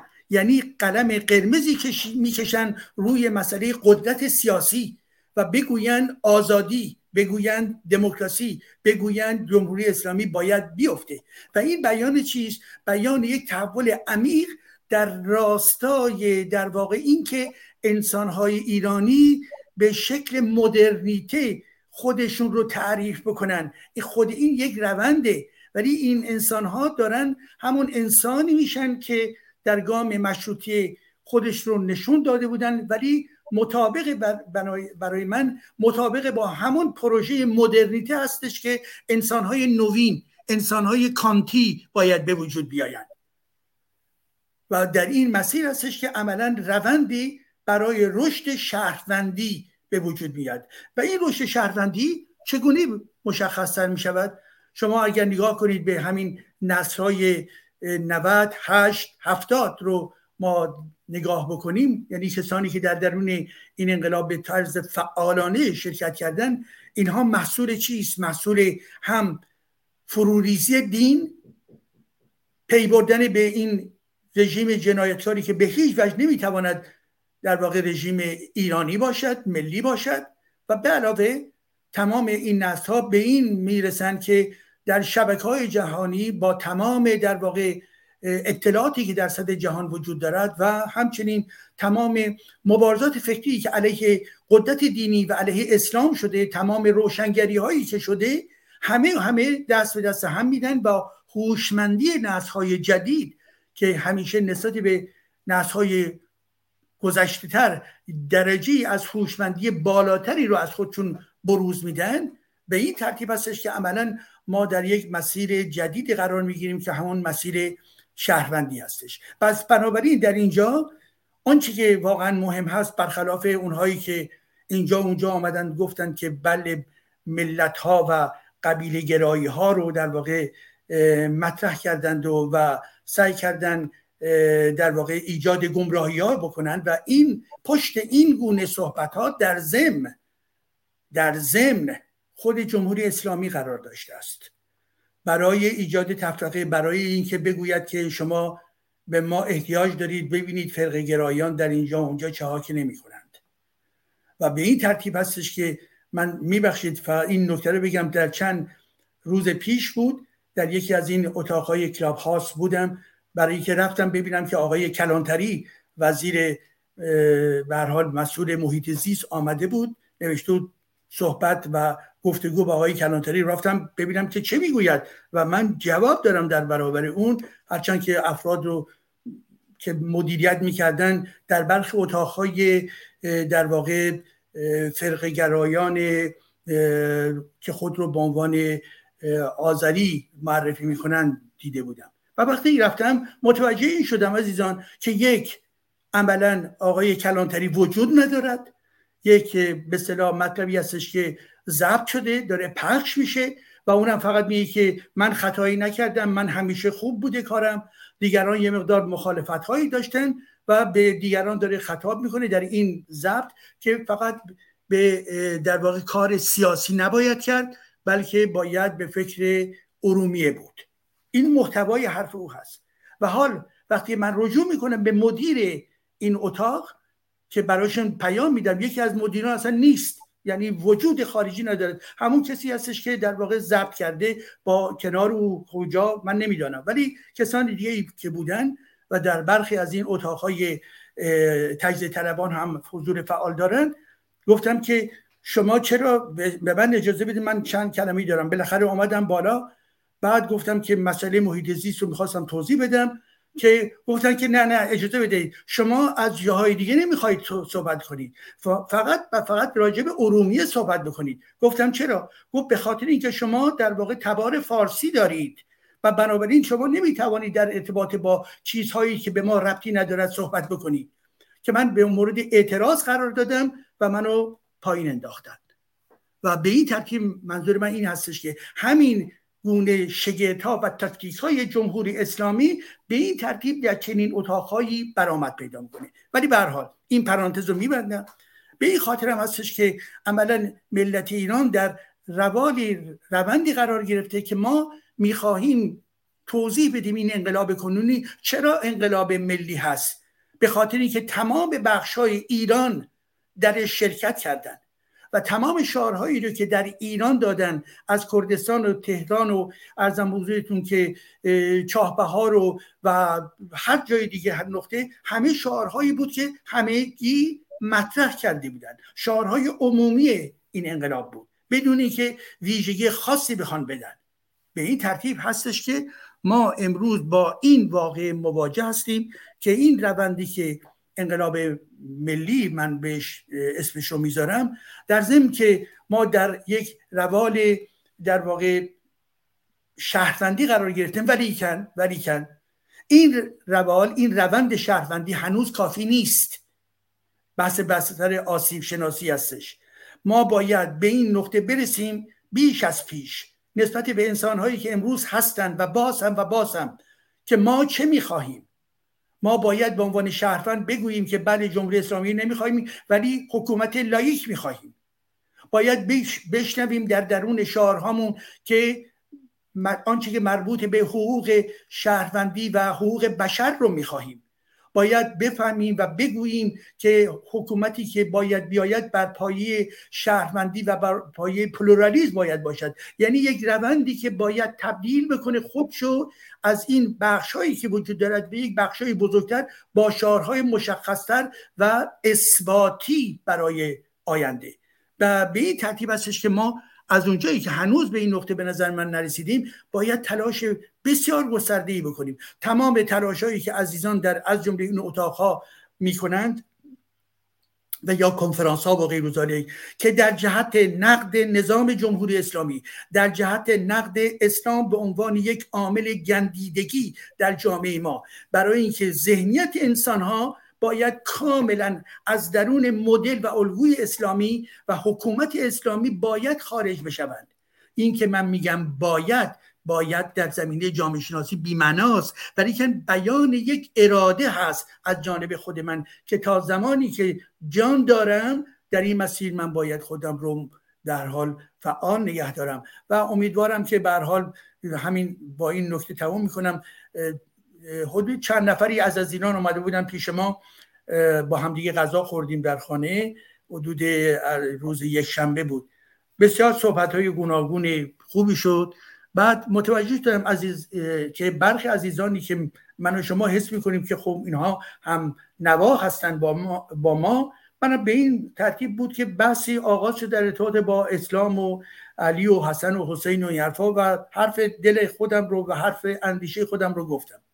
بعد پیامکی بر من فرستاد و با یک عکس که گفتش که چه لحظه پر آرامشی بود و اون لحظه ای که ما در, در کنار هم بودیم در واقع دیگر خدا نبود و ما راحت بودیم. و ایجادی عملا با صحبت هایی که کرد اون تیکه پاره های از حس دینی مرا هم که در ذهن من بود اونها رو برملا کرد و بنابراین من احساس آرامش بیشتری بنابراین به کارهای خودمون باید ادامه بدیم و کار ما بسیار مشکله. ولی که ما انرژی داریم توان داریم انگیزه داریم کار خودمون رو خواهیم کرد. سپاس. بله خیلی سپاسگزارم. خانم دکتر بابک دکتر آقای دکتر لاجوردی اگر موافق باشین. من اول یه سپاسگزاری کنم همه دوستانی که در هر سه کانال یوتیوب خانم دکتر بابک کانال یوتیوب خود من کانال یوتیوب ما براندازان و روشنگران. چهار کانال یوتیوب در فیسبوک در چند جا در در توییتر در کلاب هاوس در اینستاگرام و در تلگرام همراه ما هستن. ما امروز می‌خواستیم در تلگرام و اینستاگرام خانم دکتر بابک هم برنامه رو live کنیم. مشکل فنی پیش اومد اما در تلگرام خود من هست. لینکش هم در تلگرام خانم دکتر بابک همینجور در اینستاگرام حالا هفته های آینده امیدوارم در اینستاگرام و تلگرام خانم دکتر بابک هم live بشیم. اما اگر موافق باشین بریم به سمت جمع‌بندی از دوستانی هم که raise hand کردن توی کلاب هاوس پوزش می‌خوام چون امروز برنامه هم یه مقدار طولانی شد و هم خب برنامه در یوتیوب base ش. اما مارکس یه جمله داره. من می‌خوام با اون برم. ما با اینکه هیچ کدوممون فکر نمی کنم هیچ ربط و نسبتی با مارکسیسم و چپ داشته باشیم. ولی در صورت سخن دقیقیه سخن جالبیه. میگه که تحلیل و تبیین جهان دیگه بسه. ما باید تغییر جهان رو تغییر بدیم. این جمله رو من دوست دارم. جمله دیگه هم مارکس داره که میگه دین افیون توده هاست. در دست حکومت ها اون در دست حکومت هاش هم خیلی مهمه. اما ما الان آسیب شناسی کردیم تحلیل و تبیین کردیم اما بریم سراغ چه باید کرد که اون چه خواهد شد رو هم جواب میده. یعنی همونجوری که دکتر لاجوردی اشاره کردن این خیزش این رستاخیز رو ما داشتیم اما انقلاب و دگرگونی هنوز صورت نگرفته. برای اینکه این خیزش و انقلاب و رستاخیز به دگرگونی منجر بشه چه باید کرد و چه خواهد شد؟ اگر موافق باشین هم جنبندی رو داشته باشیم و هم به این پرسش چه خواهد شد و چه باید کرد هم بپردازیم. خانم دکتر بابک می‌خوایم خود شما بفرمایید. بعد دکتر لاجوردی و بعدم آقای دکتر ایجادی. جنبندیتون هم البته از هر نکته مد نظرتونه. من فکر می‌کنم چون در مورد احزاب و اپوزیسیون زیاد صحبت نکردیم یکی از برنامه های آینده رو بذاریم در مورد این مسئله. برای که الان وقت نیست که در این مورد منم نظرات خودم بدم. و اگر امکان داره ما یک title دیگری در آینده بزنیم در این مورد. برای اینکه بسیار بسیار مهمه. ولی ببینید مارتین سلیگمن یک روانشناسی روانشناسی بود و هست که خیلی پازیتیو گراست اصولا. و آزمایش های متفاوتی کرده. یکی از آزمایشاش خیلی جالبه. یه سری سگ رو در یه قفس نگر میداره و شوک الکتریک میده و سگا به خاطر این شوک باید یه چیزی رو پرس می‌کردن که درواز بشه بتونن بیان بیرون. و برای یه مدت این کارو می‌کنه. اونا می‌زنن در باز میشه میان بیرون. و اینا رو جدا می‌کنه. ده تا مثلا ده تا این و ده تا اون تو قفس بعدی هیچ شوک الکتریک نیستش اما این یکیش این یکی قفس هستش. و زمانی که این رفتار رو انجام میده اینا هر چیز تلاش می‌کنن که از قفس بیان بیرون به خاطر شوک الکتریکی. می‌بینن قدر قفس باز نمیشه و ناامید میشن. بعد اینا رو دوباره برمیگردن در کنار همدیگه قرار میده. وقتی اینا در کنار همدیگه قرار می‌گیرن با اون سگای دیگه ای که شوک الکتریک نداشتن و می‌تونستن بیان بیرون شوک میده و اونا می‌زنن و میان بیرون. اما آنهایی که عادت کرده بودن و ناامید شده بودن و افسرده شده بودن و ناتوان شده بودن فقط خوابیدن و از قفس فرار نکردن. برای اینکه عادت کرد. فیل فیل بچه فیل وقتی که از بچگی پاشو ببندن. در این سیرکا این کارو می‌کردن. از بچگی با یه تناب پاشو ببندن. وقتی هم که بزرگ میشه فکر می‌کنه که این تناب هست و نمی‌تونه بره. انسان هم به همین چنینه. انسان از کودکی وقتی که مقایسه بشه وقتی تحقیر بشه وقتی دائما بهش بگن تو نمی‌تونی تو نمی‌تونی.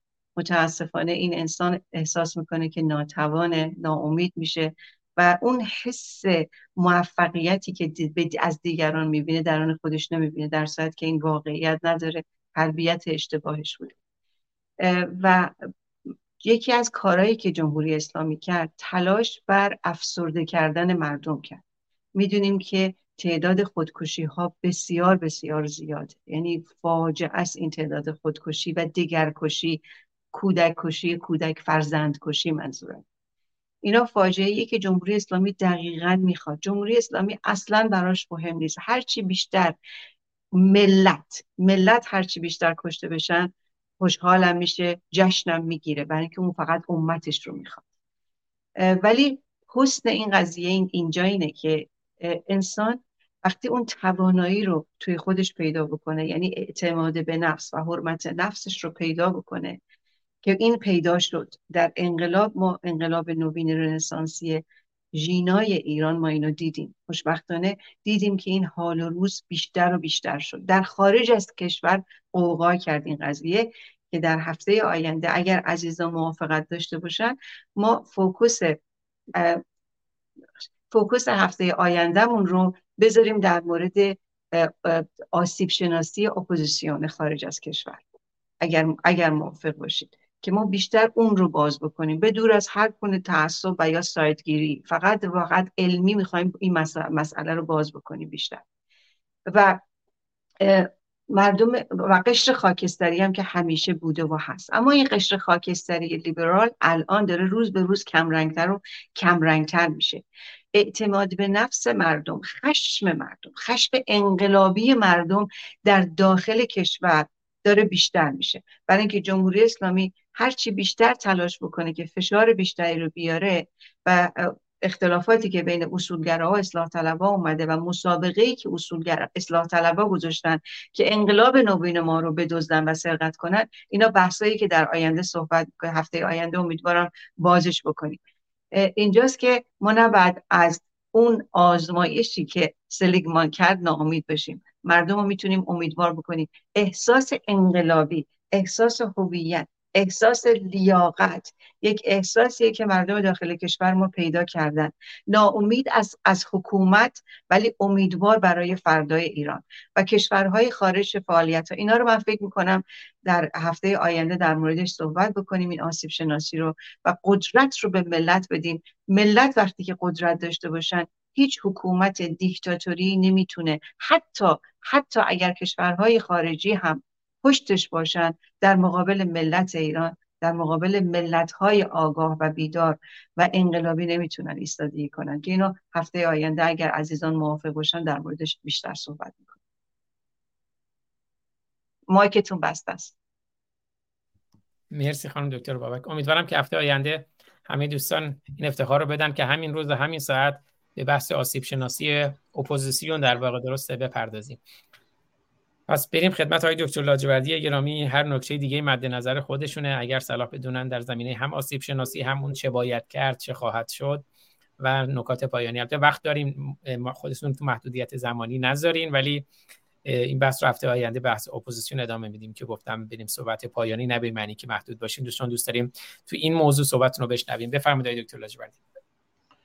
من صحبتم رو در دو بخش اولیه مطرح کردم. همچنان باز تاکید می‌کنم. من دلم می‌خواد که ما یاد بگیریم از خودمون هم انتقاد بکنیم. اینی که سال 57 انقلاب رو اونا دزدیدن بهتره بگیم که اونها اون زمان یک سازماندهی داشتن و ما نداشتیم. به این دلیل اونها سوار کار شدن و تا به امروز این فاجعه ادامه داره. اگر که ما رفع مسئولیت از خودمون بکنیم همیشه مسائل به گردن بقیه بندازیم راه به هیچ جا نمی‌بریم. من صحبت از آسیب شناسی و پیشنهاد آسیب شناسی زن زندگی آزادی رو کردم.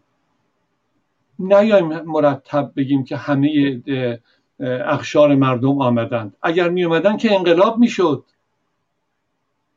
ما پاسخی باید داشته باشیم.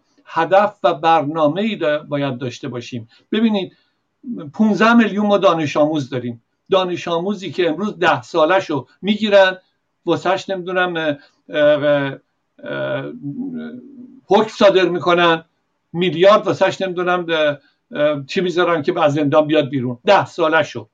پس این امروز دیگه می‌تونه که نظر خودش رو مطرح بکنه. ما باید پاسخ بدیم که برای این 15 میلیون نفر چیکار می‌کنیم؟ ما پنج سال پیش 6 سال پیش 5 میلیون جمعیت دانشجویی داشتیم. امروز شده 3 میلیون نفر. ما ناگزیر باید ببینیم که این دو میلیون نفر چرا از جمعیت دانشجویی ما خارج شده. ما باید ببینیم که بر اساس آمارهای نچندان درست و حتما غلط جمهوری اسلامی 60 درصد مردم زیر خط فقرن. چهل درصد مردم به قول اون نماینده مجلس شورای اسلامیشون چهل درصد زیر خط بقان. آیا ما تو زن زندگی آزادی به این مجموعه به معلما به بازنشسته ها به اینها پاسخی دادیم؟ یا فقط فرضمون بر اینه که همه اینها آمدن وسط؟ من باورم بر اینه که تا به خودمون بر نگردیم تا نبینیم که مشکلات ما چیه و ما چه راه حلی رو می‌تونیم ارائه بکنیم با شعار دموکراسی خوب است راه به هیچ جا نخواهیم برد. کما اینکه تو این 44 سال نرفت نبردیم. 44 سال ما مرتب همین حرفا رو می‌زنیم. راهکار ما چیه؟ آیا راهکار ما اول شناخت و بعد ارائه فکر و برنامه نیست. وگرنه این 44 سال بگذاریم 44 سال دیگه به اضافه 44 سال دیگه باز داره همین ماجراست. باز داره میشه 1400 سال 70 سال میشینیم از اونا گله می‌کنیم. از طبیعی این قضیه. من نوعی دو سال بعد پنج سال بعد شما شیش ماه بعد صد سال بعد هیچ تفاوت نمی‌کنه. کنار میدیم باز دوره که کنار رفتیم یه عده میان به ما این برخورد رو می‌کنن. ما که امروز این آگاهی رو داریم باید انتقاد از خودمون بکنیم ببینیم که با شعار می‌تونیم حرکت بکنیم یا نمی‌تونیم. من بازم دارم تاکید می‌کنم. من باور به این دارم که زن زندگی آزادی می‌تونه این نظام رو سرنگون بکنه. امروز این نظام قوی نیست. ما ضعیف هستیم. بیایم برای قدرت خودمون فکر مطرح بکنیم. بیایم ببینیم چی کار می‌تونیم بکنیم. من و شما با حسن و حسین و ایکس و ایگرگ اختلاف عقیده داریم. ولی در محور ایران که می‌تونیم حرکت بکنیم که؟ اینجاست که من میگم بیایم جوابگو بکنیم. دموکراسی معنیشو اگر مساوی جلوش بگذاریم معانی و مفاهیم متعدد و متفاوتش ازش بیرون میاد. برابری پاسخگویی. اینا رو مطرح بکنیم. بیایم ببینیم که این یازده ماه گذشته این هفت ماه گذشته این چهار ماه پیامدش چه مشکلاتی ما اینجا داشتیم؟ تو خارج از کشور داخل کشور رو شاهدش هستیم که چه بدبختی های سر مردم دارن میارن. از نظر من خانم دکتر بابک مسئله آسیب شناسی زن زندگی آزادی نه تنها تموم نشده بلکه راه بسیار درازی رو باید طی کرد. این بدین معنا نیست که من هم اگر فرصتی باشه در آسیب شناسی اپوزیسیون شرکت نکنم. ببینید این کار رو با در 6 سال پیش این کتابشه که آقای فارستانی تشریف داشتن. دکتر ایجادی هم از دور در این کنفرانس حضور پیدا کرده بودن مقالهشون هست. اون موقع شروع کردیم. ضمن اینکه به هر حال در طی این سالها ادامه پیدا کرده. ولی تا راه به جایی نبریم تا نتوانیم به جای اینکه بیایم همه مردم رو دعوت بکنیم یک نفر رو تو این جمع اضافه بکنیم که این یک نفر این درد رو لمس کرده باشه. خانم دکتر بابک اشاره به این موردی کردید که بحث با عادت هاست. من یه زمانی خیلی دور یک کورس روانشناسی عادت درس می‌دادم. مهمترین مسئله این بود که ما عادت بکنیم که به چیزی عادت نکنیم. این خیلی خیلی مسئله مهمیه. مسئله که تا نتونیم بهش بپردازیم ما عادت کردیم به این که بگیم جمهوری اسلامی جنایتکار است که هست. من تردید ندارم. عادت کردیم به شعارهای متعدد متفاوت که هست. من تردید ندارم. ولی ما از چنبره این چجوری بیرون میاییم؟ عرضم با این تموم می‌کنم. یه روزی یک آدمی که خودش رو رهبر اپوزیسیون می‌دونست و پولدار و غیره و غیره به من گفتش که شنیدم که تو قادر به این هستی که اپوزیسیون رو گرد هم بیاری و خواستی که یه میلیون دلار پول داشته باشی.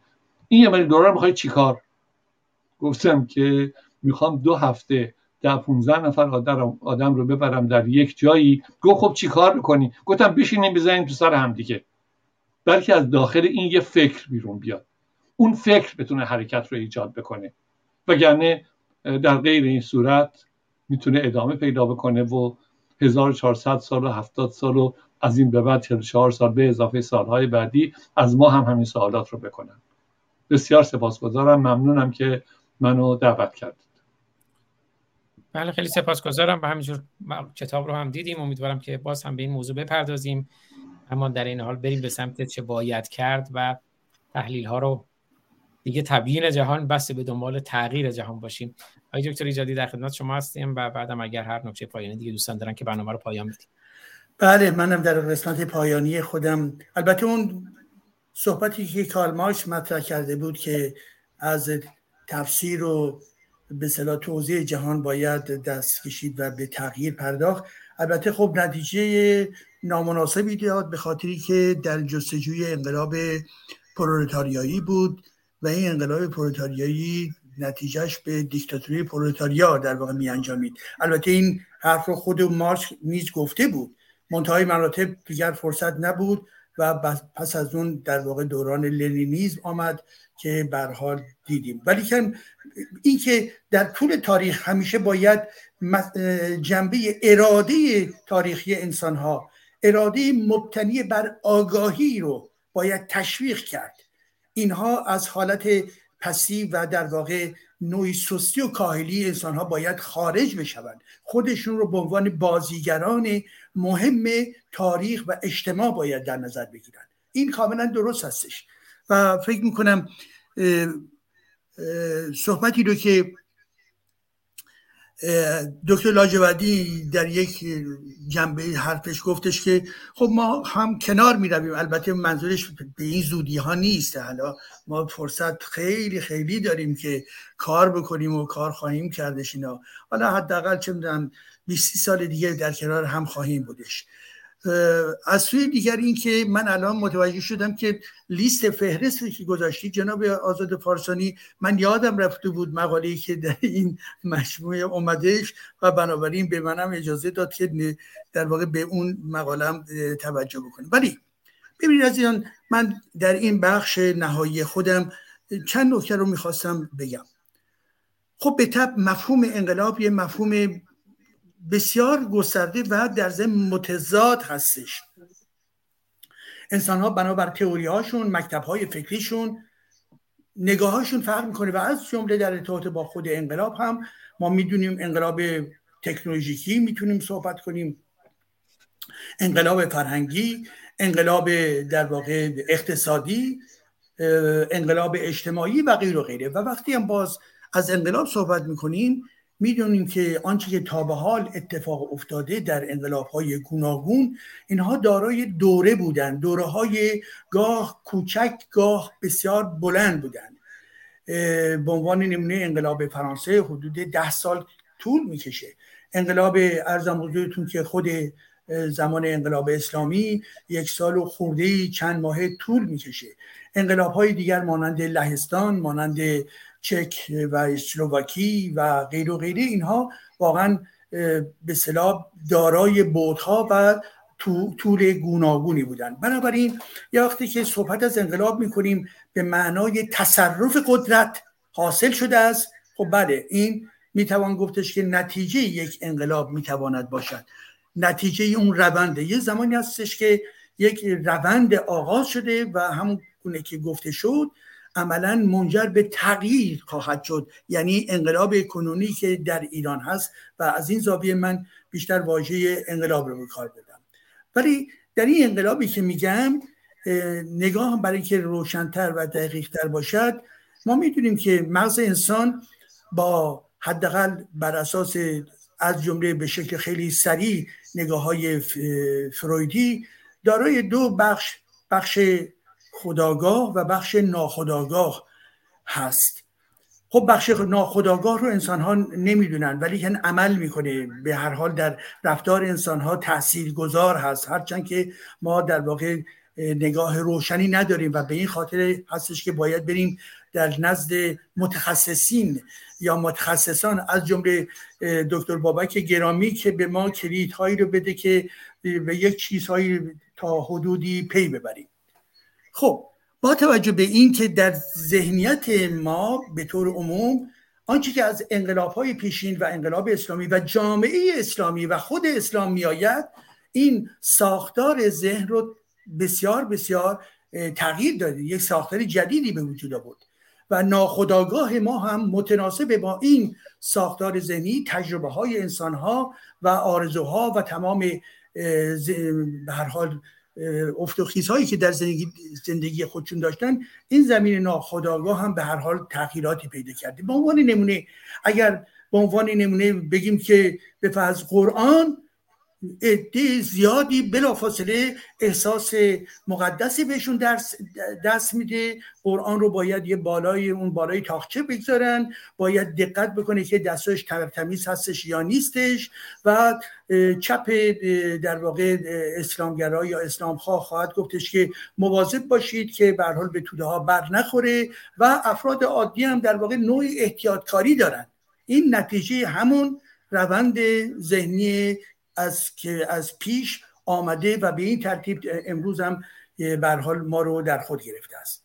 حالا من در این انقلاب می‌بینم که چیزهایی رو که بهش میگم این در واقع روند داره تغییر می‌کنه و انقلاب در اعماق به این معنا که اون جنبه هایی که برمیگرده به ذهن یعنی جنبه آگاهی و ناخودآگاه ما حس می‌کنم نکاتی هستش که داره حرکت هایی هستش که داره تغییر می‌کنه هنجارهایی هستش که داره تغییر می‌کنه شما وقتی نگاه می‌کنید که چگونه زنان در کنار مردان قرار می‌گیرند و همپایی نشون می‌دهند و سازگاری بین بخش از مردان جوان جامعه با نقش زنان وجود دارد این در ارتباط با باورها و ساختار ذهنی سنتی ما چیز جدیدی هستش. پدیده ای نمیگم صفر بوده ولی که داره به سرعت داره خودشو تقویت می‌کنه. بنابراین یک فروریزی در اینجا نسبت به حرکت ها و رفتارهای گذشته به وجود آمده است. یا وقتی که ما نگاه می‌کنیم که همین ماجرای فرو ریختن دین در جامعه دین در جامعه بسیار بسیار پدیده جالبی هست که چگونه این دین داره فرو میریزه. یعنی نه تنها بین بخش های انتلکتویل و کسانی که نقاد فعال هستند بلکه لایه های دیگری که در واقع یک محور هستی شناسانه اونها بوده. و اینها در واقع امروز دیگه دین رو به مسخره می‌گیرن پیامبر اسلام رو به مسخره می‌گیرن امام ها رو میخندن به ریششون آخوندها رو که جای خود دارد و غیر این یک تحول عمیق ذهنی در هنجارهای ناخداگاه و روانشناختی انسانها داره به وجود می آید و حتی شما در نظر بگیرید مسئله مذهب در جامعه ما که پیوند داره با همین مطلب یک زمانی بود که مذهب در واقع یک نه اینکه از بین رفته مذهب وجود دارد ولی دامنش کوتاهتر شده کمتر شده ولی مقام و موقعیت مذهب در سازماندهی نظام کشوری در سازماندهی سلسله مراتب اجتماعی. این در واقع دیگه نمی‌تواند مطرح باشد به عنوان یک محوری که بخواد ادامه بده. در این انقلاب محسا خیلی این جنبه ها شکست فرو ریخت. و به این خاطر هم هستش که امروز دیگر کسی که بخواهد داواره به نام مذهب حرف بزند و این حرفا حداقل برای بخشی از جامعه دیگه خنده آور است و به این خاطر هم هستش که استقبال از حکومت لایک باز هم افسایش پیدا کرده است. و افرادی که دیگر در اتاقهای کلاب هاست یادتون هست عزیزان ماها که پراتیک اینا رو میشناختیم اون حدود یک سال و نیم پیش دو سال پیش در واقع کسانی بودند که گرداننده اتاقها بودند و بیشتر طرفداران همین مذهبی ها و اسلامگرایان بودند و به ما می‌گفتند که حتی در ارتباط با احترام برخورد کنیم به خامنی جلادم که می‌رسیدیم می‌گفتن بگویید که آیت الله یا رهبر از این مزخرفات رو تکرار می‌کردن. حال آنکه امروز این بود شکسته است. و این شکسته است نه تنها در تعداد ماها بلکه در ذهنیت کسانی هم که گوش می‌کنن این بت پرستی شکسته است. پس بنابراین این انقلاب رو من میگم انقلاب در اعماق هستش.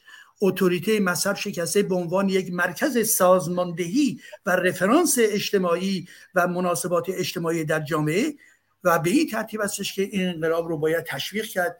باید در کنار این انقلاب باشیم.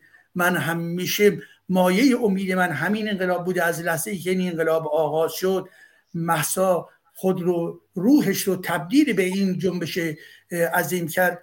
واقعا یک معنای جدیدی برای زندگی من به وجود آمده و به این خاطرم هستش که همیشه به همه عزیزان می‌گویم که از صمیم قلب این انقلاب رو دوست داشته باشیم به خاطر اینکه همون گونه که گفته شد و لاجوردی گرامی هم مطرح بله این انقلاب منجر به نفی و در واقع ساقط شدن جمهوری اسلامی می انجامه. منتهای مراتب ما هنوز از اون نقطه عملی دور هستیم ولی در این مسیح می توانیم انرژی بگذاریم می توانیم فکر بکنیم می توانیم تبادل نظر داشته باشیم و حتما حتما می توانیم با انرژی مثبت در این انقلاب ها یا در کنار مردممون باشیم. هر کجا که هستیم در استرالیا آمریکا و خارج کشور به هر حال فرق نمی‌کنه. ما باید این انرژی مثبت رو تولید بکنیم نسبت به این انقلاب و کسانی عزیزانی هم که در ایران هستن دستشون درد نکنه به خاطری که اونها در برابر دشخیمان ایستادند و بنابراین در علیه یک حیولای که تجلی فساد تجلی خشونت تجلی استعمارگری و تجلی فساد اخلاقی هست دارن مبارزه می‌کنن. دست همه اونها درد نکنند سپاس از شما. پرگویی کردم مرا ببخشید. بله یه لبخندی هم بر لب اون بنشینه. مهمرا گفته آی دکتر ایجادی گفتن اصلاح طلب اصولگرا دیگه تموم ماجرا. مهمرا گفته اسلام طلب لواتگرا دیگه تموم ماجرا. بله، بله. فقط حتی آخرم اتفاقا من می‌خواستم خوبه که شما خودتون خوندید. ممنونم ازش که این شعار خیلی زیبا رو برای ما نوشتن. امیدوارم که این فریاد در کوچه و بازارم شنیده بشه. مسئله اینجا اینه که این 45 سال واقعا ما رو خیلی جلو انداخت و مردم با گوشت و پوست و جان و سلول هاشون متوجه شدن که دین های ارتجایی چه بلایی سر انسان ها میاره. و وقتی که قدرت میره تو دستشون که تاریخی ما دیدیم قدرت وقتی رفت و در دست ایدئولوژیک ها و ادیان چه بلایی سر ملت ها آوردن و عادت ها هم همیشه قابل تغییره. این از نظر روانشناسی کاملا ثابت شده. متاسفانه ما بارها بارها شنیدیم که میگه ای بابا دیگه از من گذشته مگه میشه من عوض بشم؟ خبر بسیار خوش اینه که در هر سنی مهم نیست که شما چند سالتون باشه. مهم اینه که تا زمانی که مایند و ذهن داره کار می‌کنه انسان قابل تغییر عادتهایش رو می‌تواند تغییر دهد. منتها به شرطی که تعصبش رو زیر پاش له بکنه از هر جناح یا از هر بخشی از زندگیش و سعی بر آموزش بیشتر برای خود و دیگران داشته باشه. هر روز خرد بیشتر آگاهی بیشتر ما رو به آزادی میرسونه.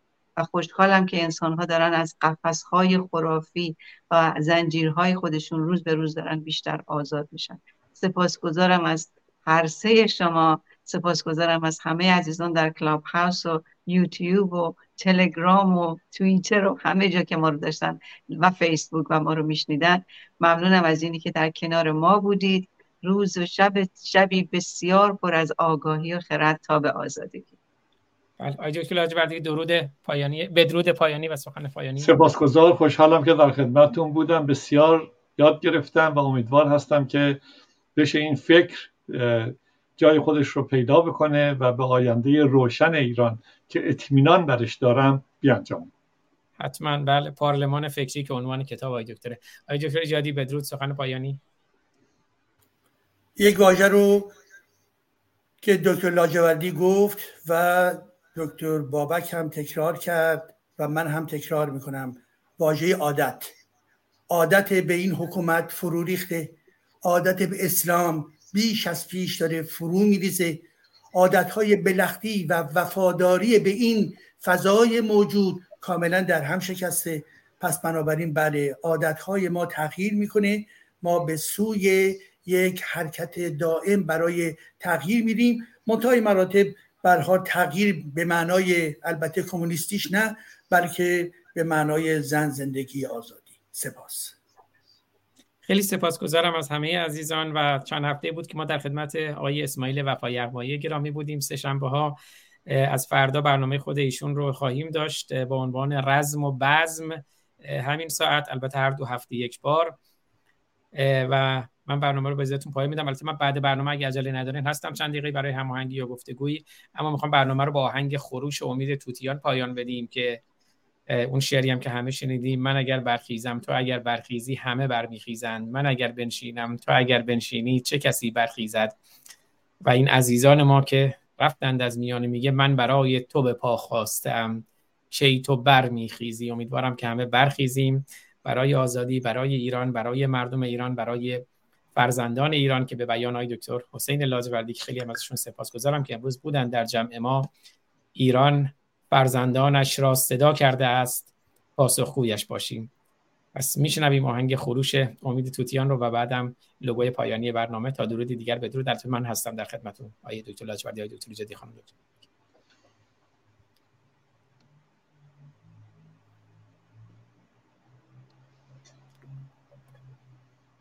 کنم باید از یه روش دیگه این آهنگ رو پخش کنم. یک لحظه.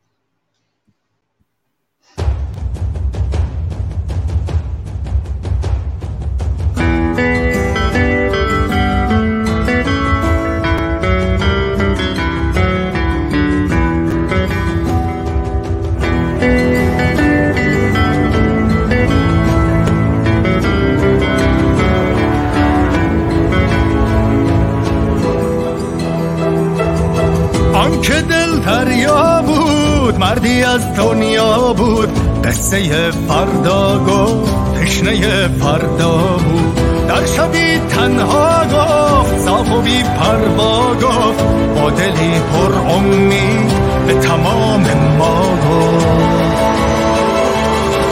تو اگر برخیزی من اگر برخیزم همه بر میخیزم. همه بر میخیزم تو اگر برخیزی من اگر برخیزم همه بر میخیزم همه بر میخیزم آنکه دل دریا بود مردی از دنیا بود هم شب و هم زنجیر هم صدای ما بود. کاشکی اینجا بود در کنار ما بود. شاهد بیداری کارزار ما بود.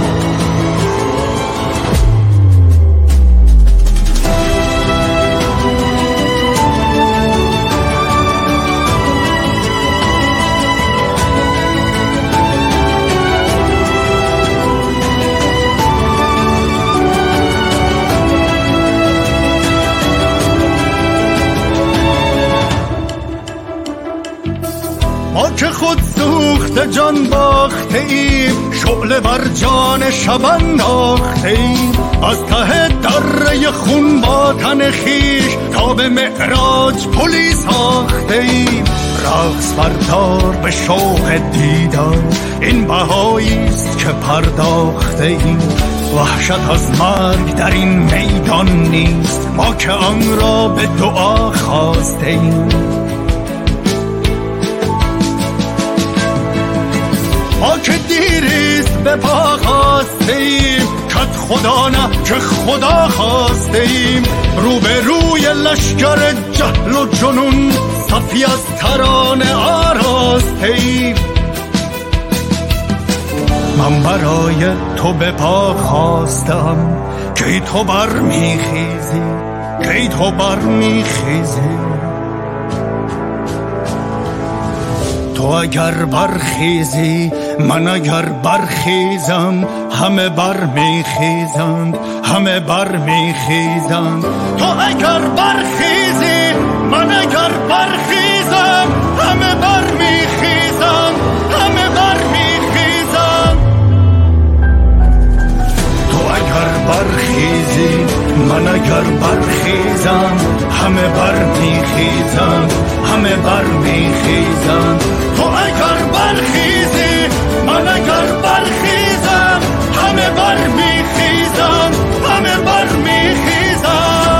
اگر بنشینم تو اگر بنشینی چه کسی برخیزد چه کسی برخیزد من اگر برخیزم تو اگر برخیزی همه برمیخیزم